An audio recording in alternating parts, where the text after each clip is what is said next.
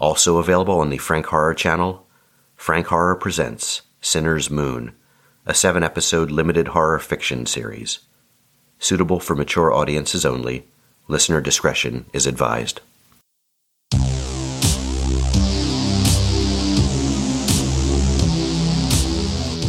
Welcome to the Horror Analysis, a podcast that takes a psychological deep dive into all things horror and macabre. Here are your hosts Frank Horror, writer, director, filmmaker, and podcaster with a background in counseling psychology, and Dr. Elliott Rotman, a clinical psychologist with a background in acting and the arts.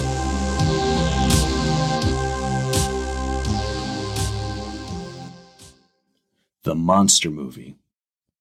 Classic monster movies seem to really enjoy their heyday back in the 1950s and the 1960s. These creature features carried the torch for horror for a time, but as audiences got a little more savvy, demands on film studios moved away from the simplistic plot lines of having just a giant bug, a creature, some sort of monster invade and then be confronted by townspeople or the army. Let's face it, I mean, how many times can you stomp on Tokyo before you need something new and something fresh? Now, with greater practical makeup effects and greater CGI tech, there has been a mini resurgence of the monster movie, and although it doesn't reign supreme over modern horror, it is still a viable subgenre.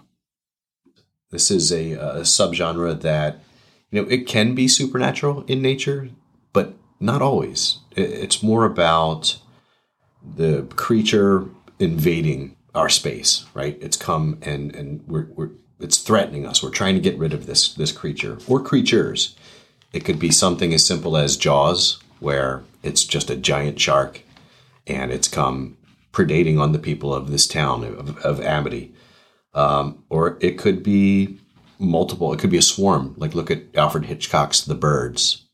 And you've got just a, a flock of birds that have turned murderous for no reason that we can discern. That's a monster movie. Um, but it can have a supernatural element too. It could be something like Frankenstein. Frankenstein's a monster movie. Oh, absolutely. Uh, and actually, I'm not sure I would say there's a supernatural element. There's a there that in Frankenstein there was uh, science was used to, and the, the intention wasn't to create something evil or destructive. He was doing this out of research. Mm. It simply took a turn. But I, think it, it's useful if we talk about the nature of monsters in general. And I have a definition here uh, in terms of the etymology of it. Monster derives from the Latin monstrum, itself derived ultimately from the verb moneo, to remind, warn, instruct, or foretell. And it denotes anything strange or singular contrary to the usual course of nature by which the gods give notice of evil. It could be a strange, unnatural, hideous person, animal, or thing, or anything monstrous or unusual. So, monsters go back through thousands of years of history. In Greek mythology, there were monsters there was um, Minos, Minos rather. There was the Minotaur, who was in a maze, so half man, half bull, and pretty uh, malevolent. Uh, Medusa, whose hair was made of snakes. So this all was part of literature, was part of culture, and it's going back to Greek and Roman mythology. So when we talk about something being monstrous, it's also being used as something large. Uh, I had a monstrously good meal. I had a monstrously great time. We have monster trucks. We're not afraid of those trucks, but they're really big. They have big wheels and big engines, and they they do stuff that other trucks don't do. For something to be a monster could be anything that is just larger you could go back to the um, Princess Bride of all things, where if you remember, they're caught in the swamp and they have rodents of unusual size. Yes. That were threatening. And they were certainly scary, but you would say those are monstrous rodents. Size, and I would argue uh, their power. And their power. And so, same thing, not to go back to Jaws again, but it, he defied, the shark defied um, the rules of what a normal shark right. was able to, to do. And I think so. The nature of something, of some, someone or something being a monster is, um, they're in terms of literature, history, art, they're depicted as something dangerous and aggressive, deformed in some way, and they're totally unique creature and creatures, and they could be mutants, ghosts, spirits, zombies would be considered monsters because they're outside of the usual realm, and all sorts of other elements um, can go into this in terms of spirits, you know, anything. There, there. The way we think about monsters now, um, in terms of films and and and books and such, is that there's something they pose a threat. They could be identifiable in some ways, but they're they're similar to us potentially, or different. It could be an animal, and you you could then have you could have a Saint Bernard, friendly Saint Bernard, and then you could have Cujo, and Cujo is a monster. You could have your garden variety moth, but then you have the Japanese character Mothra, who then fights Godzilla, and they're both monsters because Mothra is huge. So they're usually described as being seen as threatening or having some capacity uh, for causing destruction. And I think what is considered to be a monster, um, monsters aren't necessarily scary, they can also be misunderstood. Frankenstein starts off as, you know, just really kind of helpless. You feel bad for the guy. You know, he was created, he didn't ask for this. And it's only when he's pushed and those, you know, he's no longer able to be controlled and he starts feeling things. So, the one thing that makes him a monster to the villagers is his appearance, although he looks human like. Because uh, when you think about, you know, the way Frankenstein is depicted, it's like he's got two eyes, two ears. Yeah, he's got bolts coming out of his head, but and he's bigger than than average but he get, then gets labeled as the other, you know, after he, in the original story, and when he kills that little girl, largely out of fear, that then he becomes a monster. Yeah. And he's, like you said, he's misunderstood, much the same way as a monster like King Kong is. King Kong, who starts off being scary, at the end you empathize with him. You you feel for this this monster that is more human than maybe some of the humans in there that have yeah. exploited him. And on the island where he was originally, if I recall, he was worshipped as a god. He kind of protected things there. He really didn't threaten the humans there. So there's an element to monster films. Sometimes the monster is just there by his nature. So you've got vampires. You know, Dracula, you know, however he got to be a vampire, he's there, he does what he does and he exerts power over things. And other times they have cer- certain human characteristics. When the humans unfortunately suffer deformities. So the word monster has been used when you have um, a birth that if you have there could be genetic deformities but the, the, term is no longer used but the term monster has been used medically that if um, a baby is born uh, that has two heads, that has multiple body parts, or is extremely deformed, they are defined as monsters. And if you go to the Mütter Museum um, here in Philadelphia, um, they're in jars. And this is particularly during Victorian times how they were referred to. It was a valid medical term. And we look at it and we are potentially horrified because it's like us, but it's not like us. And it's like, wow, thank goodness I didn't end up that way or my kids didn't end up that way. Sure. And back in the day, that was seen as a moral defect, though. So when there was an anomaly to the natural order, that upsets people. And so it was a moral defect in either the person that became monstrous, that grew the horn out of their head, which, speaking of the Mütter Museum, that's one of the things that fascinated me is they, they showed someone who actually has grown a horn, calcium deposits from their head. Um, so clearly they're in league with the devil or, you know, demons or they've done something immoral to the point of having deformed children where that immorality that, that had to happen for a reason, that choice fell on the parents. What did, what evil did the parents do? What pact did they make to have this child turn out the way that the child did? And in some instances, if you think about John Merrick, who was called the Elephant Man, who had um, Proteus syndrome that causes body parts to grow abnormally large, and he was horribly deformed at the time. He was initially in a freak show, and he was called the Elephant Man, and that became a play and it was a movie. Um, they tried to humanize him at the time and to introduce him into upper class British society. And it kind of worked for him, at least in terms of what the literature shows, and that originally he was this freak who was just regarded as subhuman.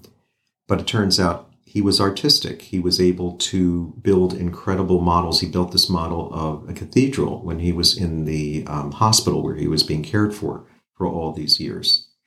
So he, once he was humanized, he was no longer as scary, at least to the people who knew him. But he would certainly be described as a monster, even though underneath all the the physical abnormality, he was a very grounded, very religious, very moral individual. And that's like um, WWE wrestler Andre the Giant. He's of enormous proportions. It was very easy to make a spectacle when he came into the ring and make him the villain. How easy is it to to get people to turn on someone who's different? But then when he um, was in The Princess Bride, which you've referenced, he was funny and he was a likable character. And so that was the height of his popularity. After that film, people really loved him. And then I'm giving away my, you know, my past interest in wrestling as a, a young man. But um, after that film, despite being at the height of his popularity, uh, Vince McMahon had him become a villain again. And so, as hard as that would be to take someone who the audience loves and, and who's so charismatic and, and endeared and effectively turn them back into a villain, I think that had to be made easier by the fact that he was different. He was different. And if you encountered him on the street, he would look different. He had that um, very uh, prominent brow and his just his overall size. So what gets labeled as a monster in our society is sometimes the monster is very much in human form, and I know we'll get to talking about that when we talk about just people who do seem to be very basically evil, although they look normal. We've talked about serial killers, and they look kind of just like us, except you don't know what's behind it. But in monster movies, it becomes a whole other thing that the monster is usually pretty well defined as someone or something really different that threatens us in some way. Yeah, and then you usually have the lone authority figure or hero uh, who battles that monster, who drives that monster back, be it Chief Brody in Jaws or Beowulf mm-hmm. in who fights back Grendel. And sometimes monsters. Um, you could have, you know, alien space monsters that Flash Gordon uh, fights, and it's like, well, they're different, but they're not. We're not really scared by them. But I think the way we've presented monsters, it often goes to um, sometimes where we are in the state of society. Post World War II, post Hiroshima Nagasaki, Japanese is a way of, I think, representing the the trauma of nuclear war. The consequence was, well, you now had Godzilla, you had Mothra, you had um, Gamera, which were all these, you know, for all we know, Godzilla was originally just an iguana somewhere. But now he becomes this enormous fire breathing thing that is destroying Tokyo because they were always going after Tokyo. But it's a consequence of human action who created these monsters. And then we just kind of watch them or try to battle them. And humans are shown as weak. You know, the in those movies, the monster is all powerful. Then sometimes, it, you know, Godzilla got remarketed as someone who could defend Tokyo from some other huge insect or reptile or something. And we let them fight it out. And we and then we become spectators. But it's not really scare so scary at first. Um, so I think in terms of what is considered monstrous, it's how much can we identify it? How much is there an actual threat to us? and how much control do we have over it? And monsters can be everything. What was that movie with Kevin Bacon about the giant worms underground? Tremors. Tremors. Okay. It was brilliantly done. And there was comedy in there, but it was like huge worms that are going to eat you and they're underground and they've been living there the whole time. That's part of the scary part. So if they just stayed there, we could have coexisted. They could have coexisted with the monsters out in the desert. You know, once they They encroached on our space. Yes. And that's a theme. The monster encroaches on our space. It upsets our society or the natural order that we accept. And then they have to be defeated. They have to be defeated or driven back. Monsters played a whole role in um, Game of Thrones with uh, dragons. Dragons were considered monsters, and because they could decimate anything they wanted or what they were ordered to do. But the question is if you watched that, were you afraid of the dragons? No. As a viewer, I certainly wasn't because they they were a kind of a tool. You knew that they had to be contained because if you let them go, they would wreak havoc on society. But they served a really key role in moving the story forward and a very strong uh, uh, element in terms of developing the human characters. And they served as an ally, as a transportation, and as a weapon for the one of the mm-hmm. people who was a protagonist at that point in the story. And I think that's that's different. When the monster's on your side, that's a whole different story as when the monster's coming for you. Right. So there, there are lots of genres. Uh, there's the um, Hammer productions that came out in the 1950s that were largely around Dracula and almost romanticizing the era. So Dracula is a monster, but he's kind of an elegant guy. And if he's, you know, he can entertain you. He'll serve you wine, he won't drink it. Serve you food, he won't eat it. But what makes him a monster is that he can change, and you know that he is going to be predatory. But the Hammer films, I think, were very powerful that way, in that they were costume dramas, and they used very um, garish colors, and they had good actors, and there was a dramatic part to it. So at some point, Dracula, you know, would get defeated at the end until he came back again. Because there was the curse of Dracula, the horror Dracula, Dracula's middle age, I don't know. Uh, but that was a kind of horror film that worked at a number of levels because there was a story to it. There was romance and there was a little bit of gore, but it was contained, and they were able to create a lot of tension. And you're never quite safe. Once you defeat the monster, mm-hmm. there's always the threat that another one's coming. And that, I mean, that goes back, I mentioned uh, Beowulf, that goes back to defeating Grendel. What happens next? Here comes Grendel's mom. So there's always another monster, a bigger, scarier sequel waiting to mm-hmm. come for you. And we've defined monsters sometimes uh, in certain kinds of animals, such as bats. There's the devil bat, giant bats. Bats are scary. Why? Because if they attack you, they bite you and they are considered, they, they will suck your blood because they're vampire bats. And there's that intimacy that makes them scary. Why do, you know, why are bats used as a scary image for Halloween?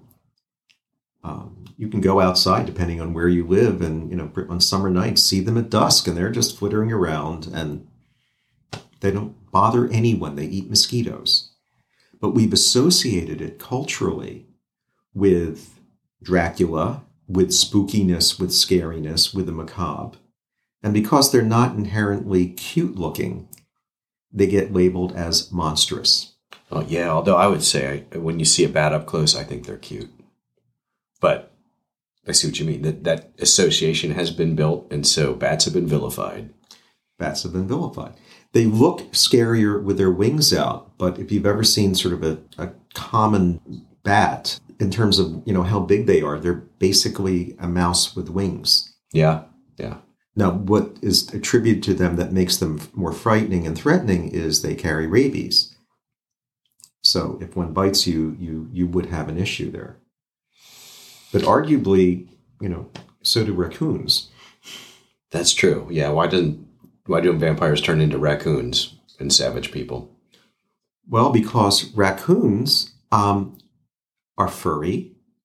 They have that mask, so we think, oh, they're bandit. They're just little bandits. They're just going to go through our garbage cans.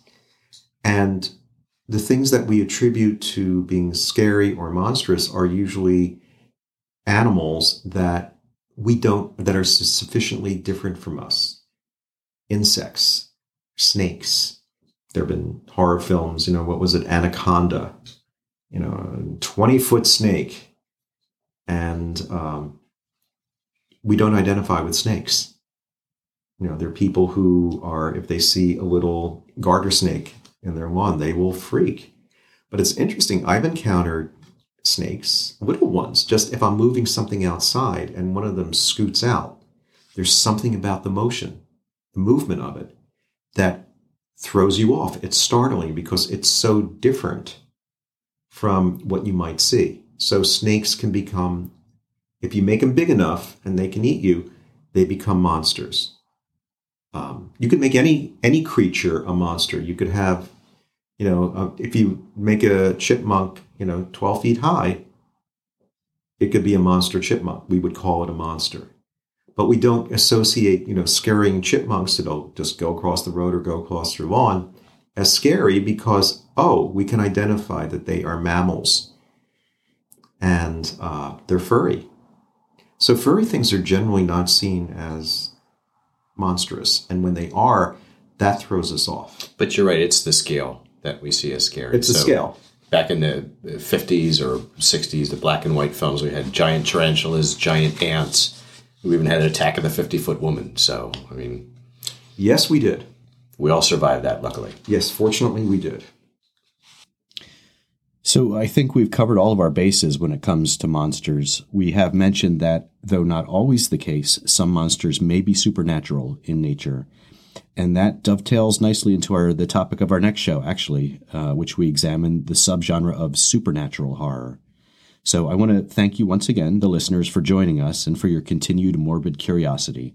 Please join us on our next episode as we delve into the spooky world of the supernatural scare.